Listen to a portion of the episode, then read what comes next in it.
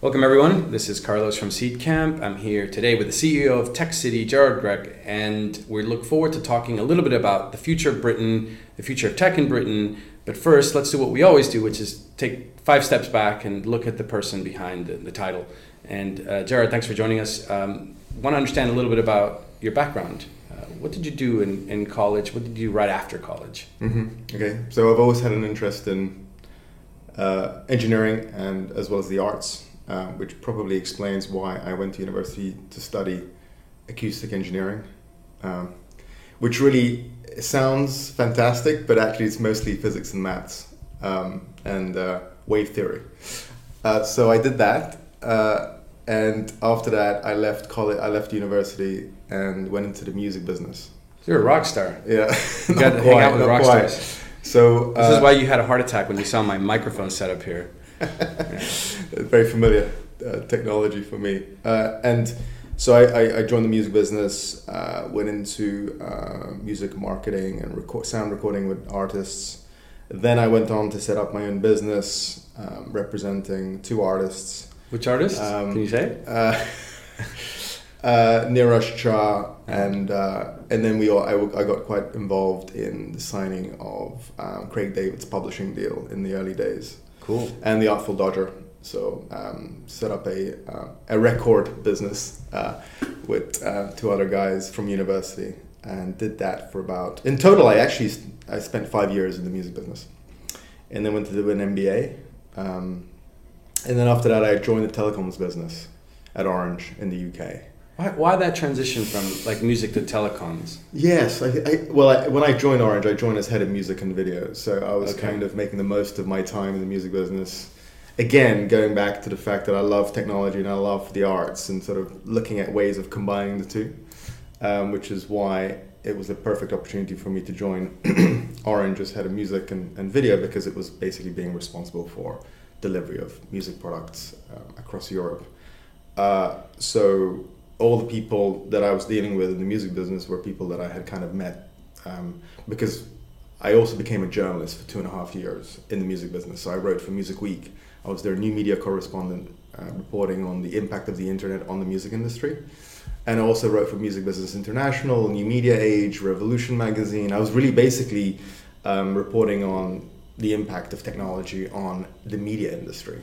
So from that, um, uh, that's why I took an interest in how technology was going to impact the the uh, the media industry. But more specifically, at the time, the talk was very much about the internet, and reading a lot of the publications, especially Wired and the Financial Times. Actually, the next wave was going to be mobile. So I kind of leapfrogged and thought, you know, maybe if I'm positioning myself well enough, I'll be sort of future-proofing myself, um, and and and and uh, joined a telecoms, a mobile business. Um, Orange at the time was doing extremely well, and uh, yeah, so that's and actually, you know, talking about services being delivered to, directly to consumers over the air was the future at the time. Mm. So it was a terrific time to be uh, there. Maybe this is a bit of a, of a non-controversial question in your context currently, but it would have been if you had been in Orange still. Are, is the future of telecoms pretty much just a dumb data pipe? So you can see that now a lot of mobile telecom companies or, or, telecom companies in general are just moving heavily into the media space uh, in order to differentiate themselves and uh, applications and services. Uh, I think they have a big role to play in providing connectivity at the fastest, most mm. reliable rate possible. Uh, some of them are very much astute enough to say, you know what, this is what we're really good at, and we're going to make sure this is what we're going to stick to. We're going to stick to our knitting um, but then there are others who are doing extremely well and actually going into um, new spaces and new frontiers and doing a very good job of that through branding, through providing very innovative services. It does depend. It does depend mm. from country to country. Just, um, so you think that that's the future of carriers is to become like large media providers? Well, there is talk. You know, there is always speculation as to you know which telecoms business is going to buy uh, which media business, uh, but th- there is there is advantages and disadvantages to that, right? We saw the AOL back in the day, AOL buying Warner, I think it was, or yeah, something. Yeah. So uh, I think sometimes it works dif- depending on the conditions and what's conducive to making something work, and also the leadership. Yeah, it's a combination of factors. Yeah, um, but I've certainly seen some telecom companies doing very well. Uh, Telenor Yeah. Uh, in, in, in Scandinavia, doing extremely well, and you know, being very astute as to what role it should play. Um, others, just as I said, you know, they've, they've completely understood the fact that you know they're really good at being a wholesaler or just a provision of, of, of, of connectivity. Yeah, so that that was. Then I went to Paris, uh, and uh, in 2005 was asked to join a new division that was responsible for content. Talking of which, because um, at the time, um, I sort of my team and I built a new delivery system of delivering music over the air. Um, full full track downloads, full track video, which was the next wave after ringtones. And, and this was sort of a, a division that looked at consolidation of content um, agreements across mobile, web, fixed line, and IPTV. Yeah. So you know we were now doing in 2005 and six quadruple play content deals, which were, we were one of the first in the world to be doing that sort of thing. So we did a quad play deal with Warner Music, um, and they were you know world firsts because Europe uh, was very much at the forefront of this and how you sort of integrate services across four platforms. Yeah. Um, and that I did that until 2008. I also did the uh, MySpace deal at the time uh, for all uh, 18 countries, I think it was. Um, Bebo deal, so we did the Bebo deal, so distributing Bebo um, across uh, all our networks, and then the Facebook deal. Yeah. Which took a while, but but it was fantastic. Um, and then I joined. After that, I joined Nokia uh, in New York uh, to help build their app store because uh, um, I kind of have a a very I have an inclination to join companies in transition or in challenging situations. You learn the most when you're in that sort of situation, I think. Um, so I knew kind of Nokia needed help and support. So I got a call from someone who just joined them, who I'd worked for before, pioneering in his style. And uh, so I joined him and his team in New York um, to set up the App Store. And it was fantastic, you know. We so, what was that like early days? Because I think there's a lot of perhaps um, views out there around success or not or alternatives around app stores, uh, different brands, competing app stores, which ones have made it, which ones haven't. Mm. Um, what was it like early days trying to, especially for those people who are trying to create new platforms for their devices? Um, what's it like to try to spark a platform and an app store? Good, good question. So, so Nokia was competing from a a solid base. I mean, at the time they were producing over 400 million, you know, selling over 400 million phones a year. That's more than a million a day. Um, and Apple was the brand new kid on the block um, with a very much a disruptive model. Um, and uh, and so two companies coming from different perspectives. But when it came to the App Store, what was really important for us was payment payment systems, different payment systems in different countries. And do you go through partners? Do you build your own? Um, uh, language and culture. You know, just because an app sells well in the states or an English-speaking country, doesn't mean it's going to do as well in Russia or China, where you have a huge market. Uh, again, you know, you've got to think about where you're coming from. So Nokia had. Uh, it had, a, it had big markets right across the uh, across the world. So when we went live on the weekend, it was in New York. I, I, we went live in a, over 173 countries in 24 hours. Uh, and you know, just the ability to manage that was phenomenal. But um, the what you what people see when you fire up the, the, the, the App Store app and, and how do you contextualize what they see because it's a lot of it is merchandising and being able to merchandise the best and most relevant apps for that person at that point in time given where they're based, mm. and also what's topical in the news. Uh, so it's kind of a, a, combination. We were applying a combination of algorithms and recommendation engines with editorial intervention. Um, and that's the, the best mode uh, to have. If you rely too heavily on recommendation engines, you won't get the context right, which means it has an impact on your download per day KPI. And so we went from about a million we reached a million downloads a day and by the time i left we were at about 29 28 yeah 29 million downloads a day which was phenomenal and that was in about 18 months yeah two years uh, um, so a lot of th- a lot of factors go into it. As I said, language, location, um, and how you know how do you play around? You do. We did a lot of A/B testing on the recommendation engine, mm. um, and so the success relies on um, new payment models, so in-app versus out-of-app. Um, the, the, way that the the um, uh, one of the key success factors for Apple was the fact that you were not you were not allowed to. Um, as soon as you bought the phone, you had to put in your credit card details, and so they had a payment foundation to, to, to start from. Whereas in the case of Nokia in the early days, it did not have that. So immediately at the time, I seem to remember they had over 300 million credit card payment uh, users, which was phenomenal. I mean, that's a fantastic base to start from. Um, so how, how, how the app was fired up, how the phone was, was, was authenticated, um, all played a role into your success as an app store. Um, yeah. Hmm. You know, you bring up a lot of really good points there, including uh, getting payment in early. Um, mm-hmm. If you look at the evolution of platforms today, if, if you had to do it all over again, what would you say? Maybe maybe it's a bit distanced now, but if you gave a recommendation to an early stage startup right now, um, using maybe some of the experience from those days and some of the stuff you've seen today, what has been the biggest driver in a successful platform? Think about like all these new devices that are coming out, like um, AI and others that have built-in platforms. Um, get the pricing right, get the distribution right, get the localization right. What what what's the yeah. biggest critical inflection? I think uh, if obviously we're talking about a B two C mm-hmm. service, right? Um, you need to not only get the the basics right, so making sure that you have a catalog mm. of content that's that's relevant um, in the right language, but also you have to connect emotionally with the user, which, which is what which underpins the trust system that you're building.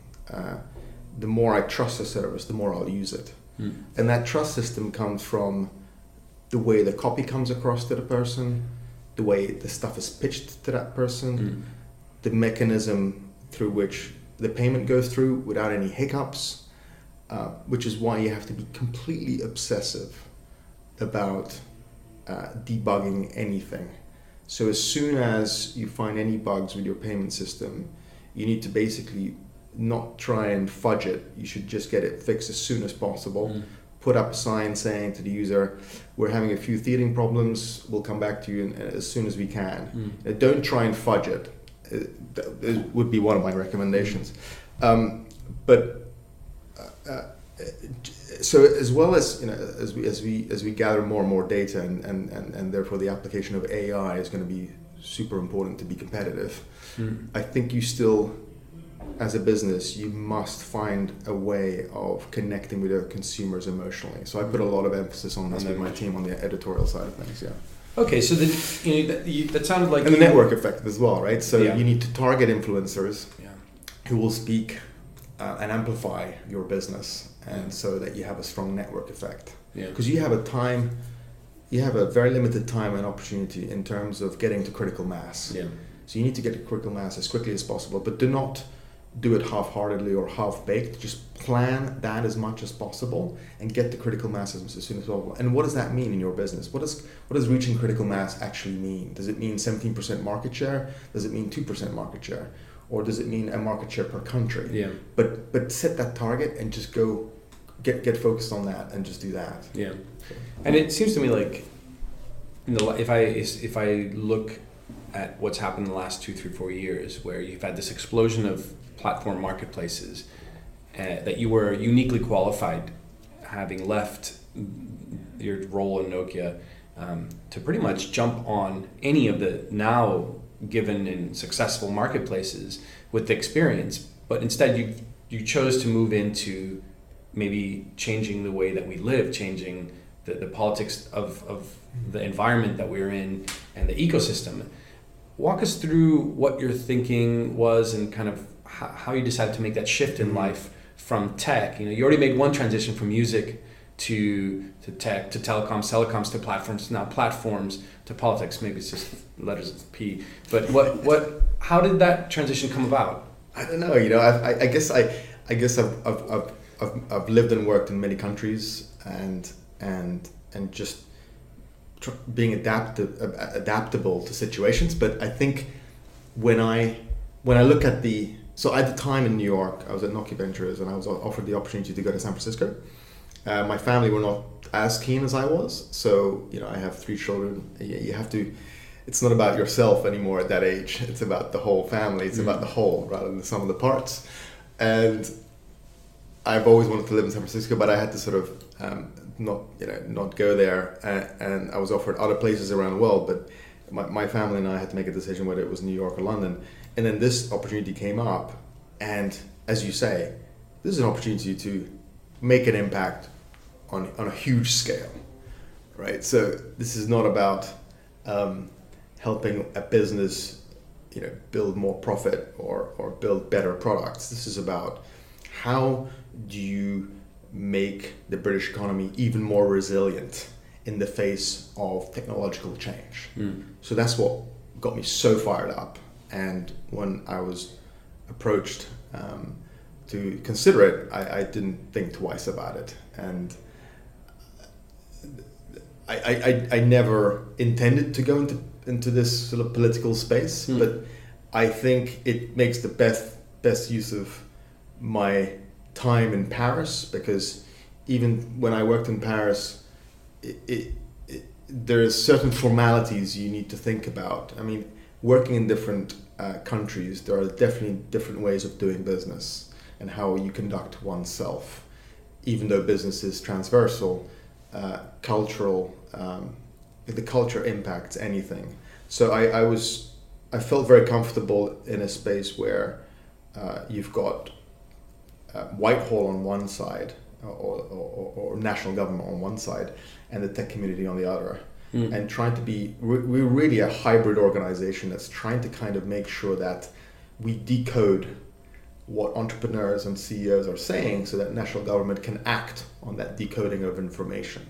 Mm. Um, because I have so seen. let's let's dig yes. deeper into that. So, for those of you that are not familiar with with, with what sure. the, the role is, it in effect, you're the head of Tech City, mm. and we were talking a little earlier about the role of Tech City in in perhaps going to Tech Nation, and we'll get to that in a bit. But maybe for those that aren't familiar with the, the term, yes. what is Tech City? Yes, sure. So Tech City originally started in 2010 to shine a light on Shoreditch, right here where we are standing, where we're sitting in East London, where at the time there were about 200 software businesses. Now there are over 2,500 software businesses. And it was launched by the UK Prime Minister, David Cameron. And since then, we're now shining a light right across the capital, right across London. Um, so there are multiple mini tech hubs, you know, burgeoning everywhere, uh, from Camden to Soho to Bermondsey. Uh, and also, we've now we're now starting to shine, a light on other cities around the UK that have emerging specialisms in technology. So, Tech City is, a, is a, it's it's government backed. It's ninety percent funded by the government, ten percent funded by uh, uh, through private sponsorship, and essentially, its its mission is to accelerate the growth of the UK's digital economy, and it does that in three ways. It delivers programs targeted at helping businesses get to their next stage of liquidity so we'll talk about, you know, hopefully the Academy Future 50 upscale, as well as policy convening programs. So the second thing it does, it convenes policymakers with entrepreneurs and, and CEOs to ensure that national government is doing everything it can to enable these, these, these great entrepreneurs and CEOs build stronger, faster businesses and number three, we advocate. So we advocate on behalf of the UK's digital ecosystem, both nationally and internationally. So I just got back yesterday from Malta, where we took a delegation of about 12 companies from Kano to Pobble to Wakelet to Code First Girls. These are like British companies doing amazing things. And we took them to this amazing conference where you had over 45 heads of government and we made sure that we, we got them to meet as many people as possible. So that's the part of the advocacy um, role that we play. So that's, that's it's quite an unusual organization. I have to say that we, we get um, uh, dozens of government requests per week of people wanting to emulate uh, the success that we have had as an organization um, from all around the world. And is in the policy convening program. So Yes. The is that where we see a lot of the tax incentives Yeah. coming out from? So by having by ensuring that na- uh, policymakers uh, at the national level and also at the local level inter you know intervening and, and having a, a uh, being able to spend time with entrepreneurs directly uh, we've seen a number of initiatives um, roll out so you know the rollout of the seed enterprise investment scheme which is you know 50% capital gains tax relief on investments of up to 150,000 pounds is one of the most aggressive policies in early stage startup investment in the world. The introduction of the Tech Nation visa, which was recently introduced, um, uh, which focuses on British businesses being able to attract the best and brightest talent from outside the EU uh, and having any specialization um, capability in artificial intelligence, machine learning, or anything such that, or, or having had the experience of taking a company, a tech company to IPO. We need these people in this country. Or, or the introduction of the entrepreneur's visa, or the introduction of the R&D tax credits. So this is tax credits on um, R&D investment. So It's a lot. it's it's, it's a lot. And, and Just out of last curiosity, what's the difference between the Tech Nation visa and the entrepreneur visa? So the entrepreneur's visa is you're setting up a business. The Yeah. Tech Nation visa is for let's say one of your companies like Erply Yeah. um, needing a specialist in artificial intelligence, and, and and they can only find that person in Singapore. Right. So this would be a way of fast tracking those people in into this country. Um, or if one of your companies makes an acquisition abroad outside the EU of a team of up to five people, Hmm. We will now consider them as a team because we know that they have a a an expertise as a team and not as a set of individuals. Hmm. So uh, a number of things. So even you know even ensuring. So last year we worked with Funding Circle and other peer- peer-to-peer um, funding platforms where we announced um, the introduction of um, ensuring that uh, government would consider P2P platforms at the same level as banks in terms of as investment assets. Um, so yes, a number of things have come out from this, and even the rules and how they changed on the Tech Nation visa this summer was all down to hard negotiation with the Home Office. Um, so you know, it, it, what the, the point to make is it's fantastic to see a national government at the highest level listening and actively acting on what they're hearing in terms of the challenges from entrepreneurs and CEOs. And this is political leadership. Hmm. And this is a cultural phenomenon that you cannot get any any. It's not that easy to get any government to kind of implement. Hmm. Which is why sometimes they're looking a little stunned when they come and see us and they see the success. They're like, well, what else? There must be something else to it. Like, well, actually, the programs really help, but that kind of agile feedback loop between government and the tech community is so important. Yeah, I, I think one of the things that maybe the audience might not be familiar with, especially if um, they're not British, is how that can transcend uh, different governments, um, different heads of government. How does Tech City continue to have this openness and these these policies that are favorable towards entrepreneurs persist throughout different, presumably lengthier um, governments. So if Tech City as an initiative will last 10, 10 years, maybe 20 years, how do you continue this momentum of change and maintaining those changes as governments change, as parties move, come and go? That's a very good point. I, I, I think, you know, my team and I actively work hard at building trust, Hmm. um, not only with the tech community and ensuring that we're delivering programs that actually help the, the community, but also with government and ensuring that uh, we're taking them along with us, uh, whether it's emerging tech and you know, such as blockchain or or the sharing economy and how it actually impacts the the uh, the, the economy. Uh, it's about taking everyone as much as possible. it's not easy, but you have to take as many as many people with you as possible, uh, and you don't create any chasms or gaps in understanding. Uh, so so Because that that, because that's one of the challenges that anybody who's from a non-British country is probably thinking as they're trying to set up Tech City in their own countries, mm. thinking, how do I make this not become about one party's, uh, you know, flag? Yes. And how do I keep so, that so that it persists as a, as a strategy? So right now, you know, we have a series of roundtables that are taking place right across the country to ensure that you know the government's uh, plan for digital is takes into consideration you know experts in their field.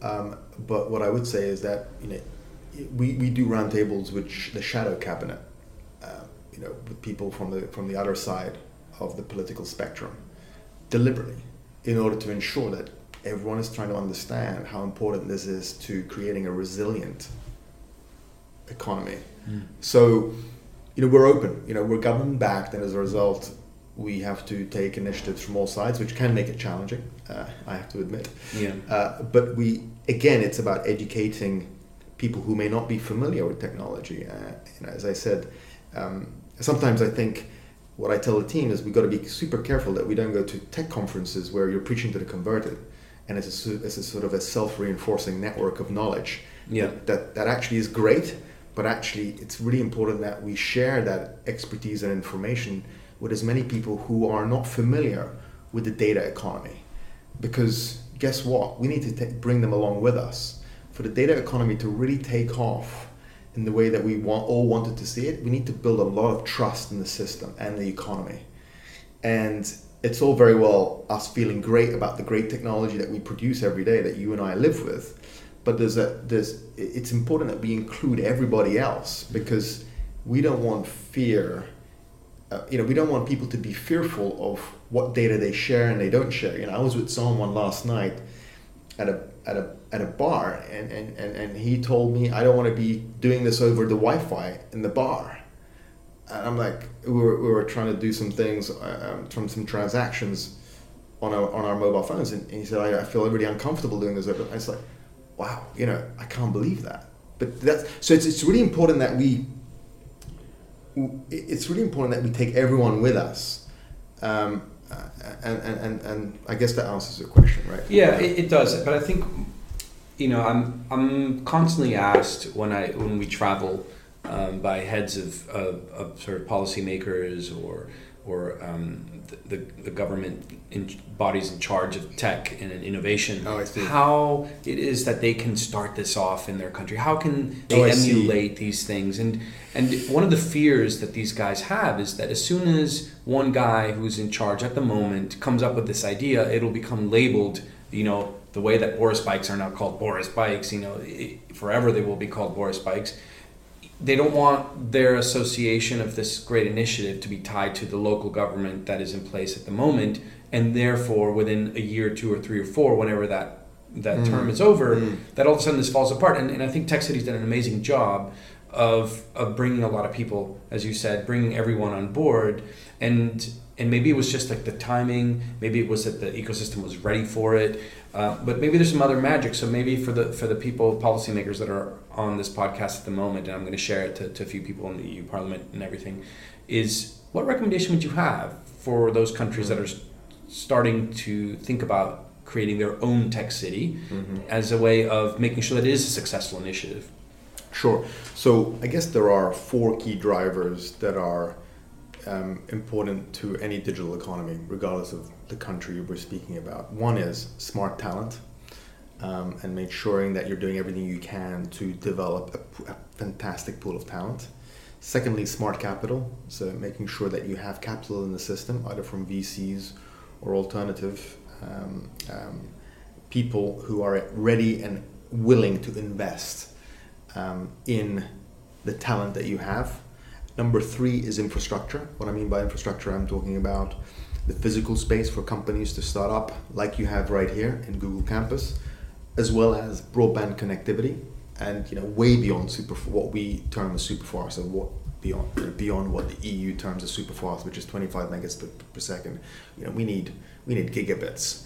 Uh, and number four, which is the point I'll come to to your question, is political leadership, meaning that ensuring that government is not top down, but it's ground up, um, is taking the views and opinions of many, many people um, and ensuring that that bubbles up and is codified so that it makes a lot of sense when it comes to policy.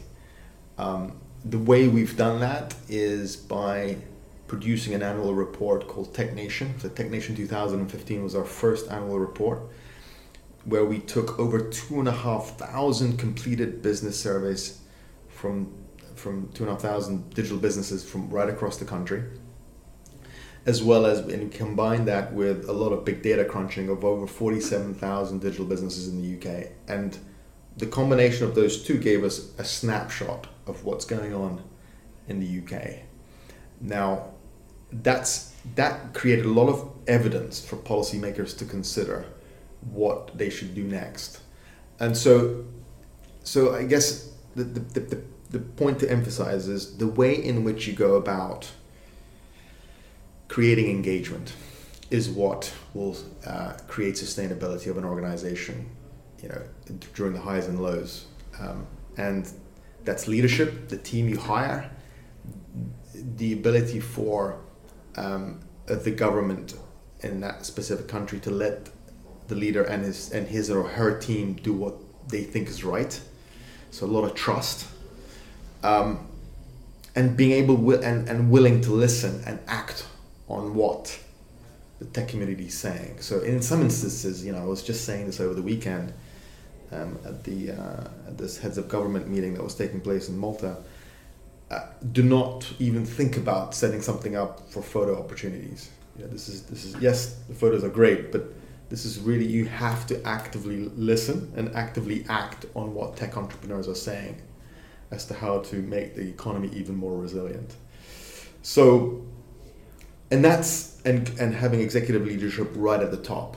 So the prime minister's office or the president's office needs to have someone who's actively engaged and bringing this information right to the top, right to where executive decisions are being made, which is a big success factor.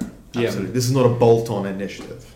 You know, we, we talked about the three things that Tech City does, which is, you know, create um, programs like the Future 50 yes. that uh, provide liquidity uh, for for companies. Also, the policy convening program, uh, where initiatives like TechNation Visa came out, yes, and tax right. incentives came out, and then you mentioned that you also have this arm that advocates Britain. Mm. Um, nationally, internationally, and, and yes. using it as a tech hub. And then you've you've given me that in terms of what will drive uh, the success of these things. It's people uh, at uh, at the entry point, making sure you have the right people in, in the economy, that you have this the right capital, uh, smart capital, and that you can incentivize that capital to be unlocked from you know maybe asset uh, assets that don't really create much growth.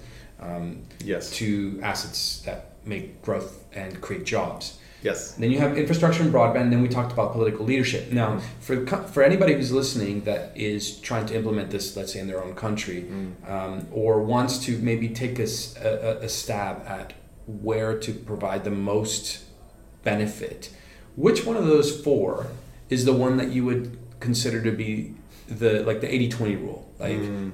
these are four things, and one of them just hugely unlocked. And I'll give you my point of view, but then you mm. tell me mm. your point of view for me, a huge inflection point was um, if I if I had to look at infrastructure and broadband, people, smart capital, political leadership, and some of the other initiatives that are in place, I'd say that the, the ones that stood out the most for me were one, um, all the tax incentives for for investors. That created a huge amount of capital to come in from different parts of the economy that were previously not really yeah. sort of keen on investing in startups and that's been i think it's been a wild success in terms of seeing how our companies can get funded and other companies are getting funded that's been a, a huge one two it's been having this this connection with with leadership uh, and being able to sort of get questions answered especially when mm. it comes to stuff like immigration and visa and stuff like that yes. doesn't always mean that it moves as quickly as we would like but it's always been a very transparent uh, at least a very quick process and those to me have been ones that have really mm. stood out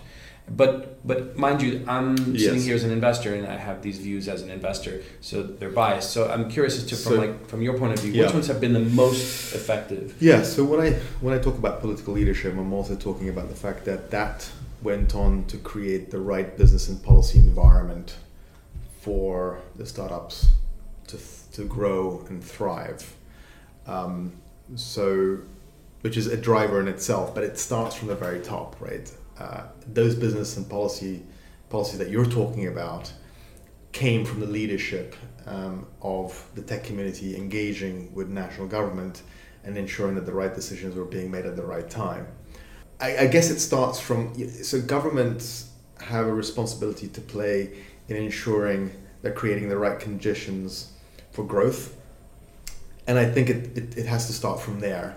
So, are universities doing enough to ensure that PhD students who are extremely clever and bright and want to drop out of university, are they doing enough to capture those people and make sure they stay within the system so they can go off and do what they really want to do, which is not complete their degree necessarily, but start a fantastic business that creates the engine that, that creates jobs of tomorrow. Mm. Are universities doing enough of that? Guess what? A lot of universities get grants from the government for their research work. Could we incentivize them to do more in that respect? It's, again, it goes back to political leadership. Mm. How do we get investors more interested? You're an investor yourself, Carlos, right? Uh, you get them because there's an incentive, there's a there's a reward in getting involved, which is because there are policies that have been put in place by government to make you attracted to the area that you're dealing with. So yes, I think. So it comes down to political leadership. I, well, it, but that creates the right conditions mm. for growth, which is completely and utterly based on creating the right business uh, environment and policies uh, that makes it makes the country conducive to starting, growing, and exiting a digital business. Mm. Yeah, and in you know, I, obviously this this comes with a lot of authority coming from you, and and one of the um, things that I find really admirable is all the work that you know you guys and your team have done over the last years with with especially some of the benefits like the Future 50, where you're highlighting a lot of these um, companies in the UK that are changing the world. Um, but there's still a lot of room in the future uh, to, to grow the scope of Tech City. And one of the things that uh, uh, somebody might be asking is Is Britain going to continue to be innovating in this space? Uh, what's the next five years bring? And what is Tech Nation? What is this vision of Tech Nation? How do you keep this leadership passion mm. in the in the in the in, in local government um, to still be as engaged as they have been for the first five years of this initiative? Mm. Mm. Well, we're in the middle. I mean, I think I think if you don't have the passion, enthusiasm of a tech community, or the, the tech, uh, the, the enthusiasm and passion of national government, you know, we would not be where we are right now. So it's about maintaining that momentum. Uh, so so now we have a suite of of programs that help people with just an idea in a bedroom right through to companies employing hundreds of people that want to potentially list on the London Stock Exchange. So now we have, at the starting point, we have the Digital Business Academy, uh, which is uh, we've done it in conjunction with UCL and Cambridge University Judge Business School, as well as Founder Centric, um, who, you know, who work with early stage businesses in Microsoft Ventures. They do work a little bit with companies in Seedcamp, and so that academic rigor combined with commercial know-how and how to build and scale a business gave us the impetus to create this online academy just for UK residents. Mm. And in the first year, we've had 22,000 people sign up, and we have 14,000 people in training. And so we're creating a, a flow of founders. Um, and, and only two weeks ago, Carlos, we were delighted to announce a new program called Upscale, which is uh, it's a pilot program, which is all about coaching and mentoring, but coaching and mentoring by people who have actually grown and scaled business hugely successfully internationally. So we have uh, Niklas Zennström, uh, um, who's uh, who obviously is the founder of Skype. We have Brad Feld, who's the founder of TechStars. Uh, we have the founder and CEO of Unruly, who just exited her business to News Corp. So we have 12 amazing coaches that are willing to give their time to help the next generation of British tech entrepreneurs come through. And then we have the Future 50, which you talked about. So that's for stage A businesses. Now we have, and, and that's for stage A, and then Future 50 is for stage B and beyond. So mm. these are collectively, we've seen 27 rounds raise over 800 million pounds, with another billion pounds raised on the London Stock Exchange from four IPOs, plus an addition five acquisition in the last 22 months alone. Mm. So this is, this is the best of British businesses. And when I was in the States with the Minister for Trade and Investment in July, when we were seeing all sorts of investors from Andreessen to Crosslink Capital to a bunch of people, this was a great way in and just saying, you want a snapshot of how resilient right right now the British tech community is. Here's a snapshot. Here are some data points to get started. So that adv- you know we advocate through the businesses that we represent. That's the point. It's you know we're just here to facilitate. Mm. Uh, so I talk with passion about you know the companies that we have from Shazam to Farfetch to Unruly. Uh, um, and we're re- really excited by seeing what companies um, have applied to the upscale program. Phenomenal. So, and that what it does, because one could argue, well, that's uh, you know that's 50 companies, that's 25 companies, and actually what that it does, it inspires, it raises the bar even higher. Um, uh, in the early days, I mean, Seedcamp was one of the first accelerators in Europe. Very proud to be British, um, thanks to, to Reshma yourself and, and Saul Klein. Uh, now, in London alone, there are over 40 tech accelerators. And we're seeing total maturity in the sense of that there are accelerators specializing in different verticals. Yeah. So what I what you know what Future 50 you know, we work very closely with the London Stock Exchange so that we we do what we can to help British businesses list here and continue growing here that creates jobs of tomorrow here. So the ability for us to sort of engage with different institutions inspires lots of people that may not have been involved in technology like you and I, Carlos, to actually start engaging, actively engaging, and thinking about what else they can be doing to help this tech ecosystem thrive in a, in a, in a, in a, in a much more, I guess, formal way, which is why these programs are so important.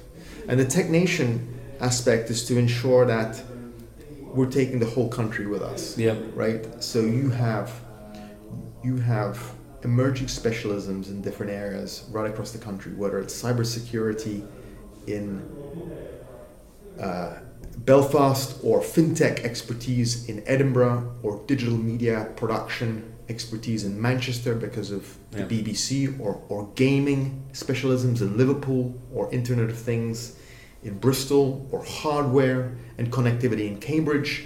I mean, we want to build a network of digital excellence where you have people um, in different areas um, with different specialisms. Mm. You know, look at look at Brandwatch. It's based in Brighton. It just acquired Peer Index, a London-based company, mm. and it's having a, a, a special. It, it, it, specializes in digital marketing and, and social media, uh, and they're based in Brighton. Mm. Uh, obviously, they have an, a commercial team in, in London, but but but even Brighton itself uh, after the crash, a lot of people went, you know, moved there and set up lifestyle businesses that are now actually not lifestyle businesses at all. They're actually mm-hmm. growing really quickly, and they have a special. There tends to be a speci- specialism in digital marketing and UX, user experience mm-hmm. expertise. Mm. So the point is that we're seeing we're seeing the digital economy take off in all over the country, which is very much in our interest. Mm. And when I hear you talk about this latter this latter set of initiatives, they sound increasingly more like advocacy.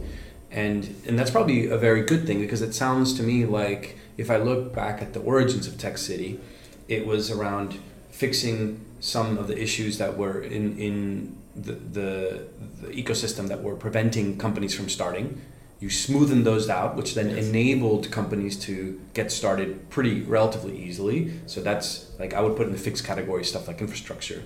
And then with enabling stuff like the, the tax and, and all these other incentives. And then you became a facilitator with programs like Future 50 and mm-hmm. now Upscale.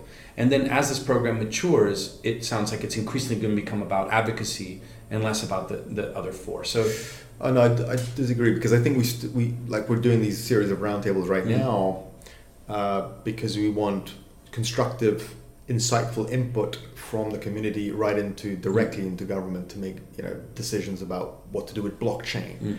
Um, you how do we skill up the next generation of makers and consumers? Mm. Uh, so it's a, it's a combination of all three, right? Tech Nation itself, the report itself, is refreshingly honest mm. about what's great about the UK, but also what needs more investment mm. and attention.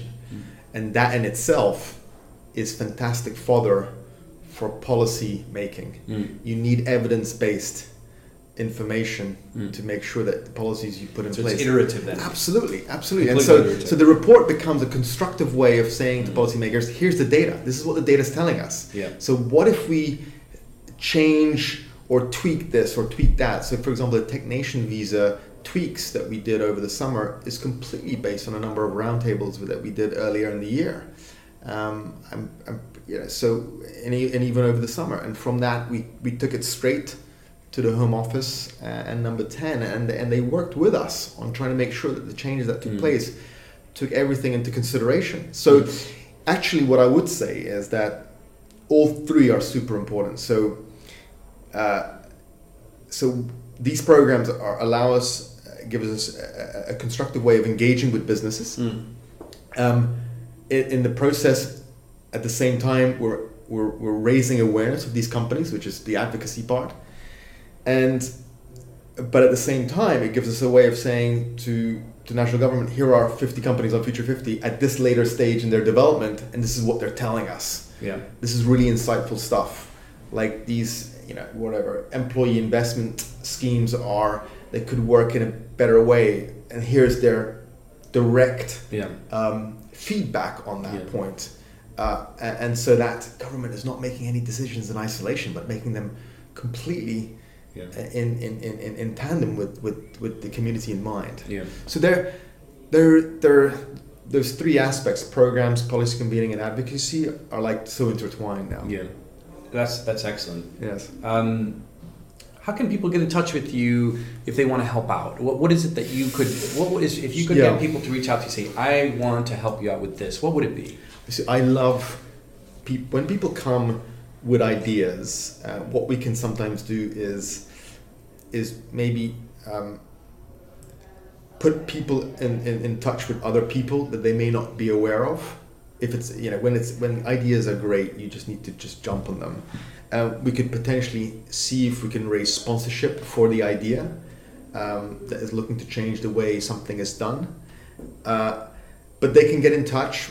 You know, my email is gerard at techcityuk.com. They can directly get in touch with me or anyone, you know, on the website.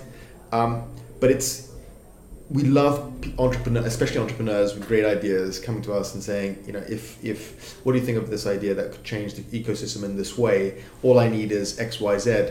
We we we really encourage that. I'm not saying that we'll do it every time. We I cannot guarantee anything because I've maximized my budget. Uh, yeah. But but but we're it's amazing.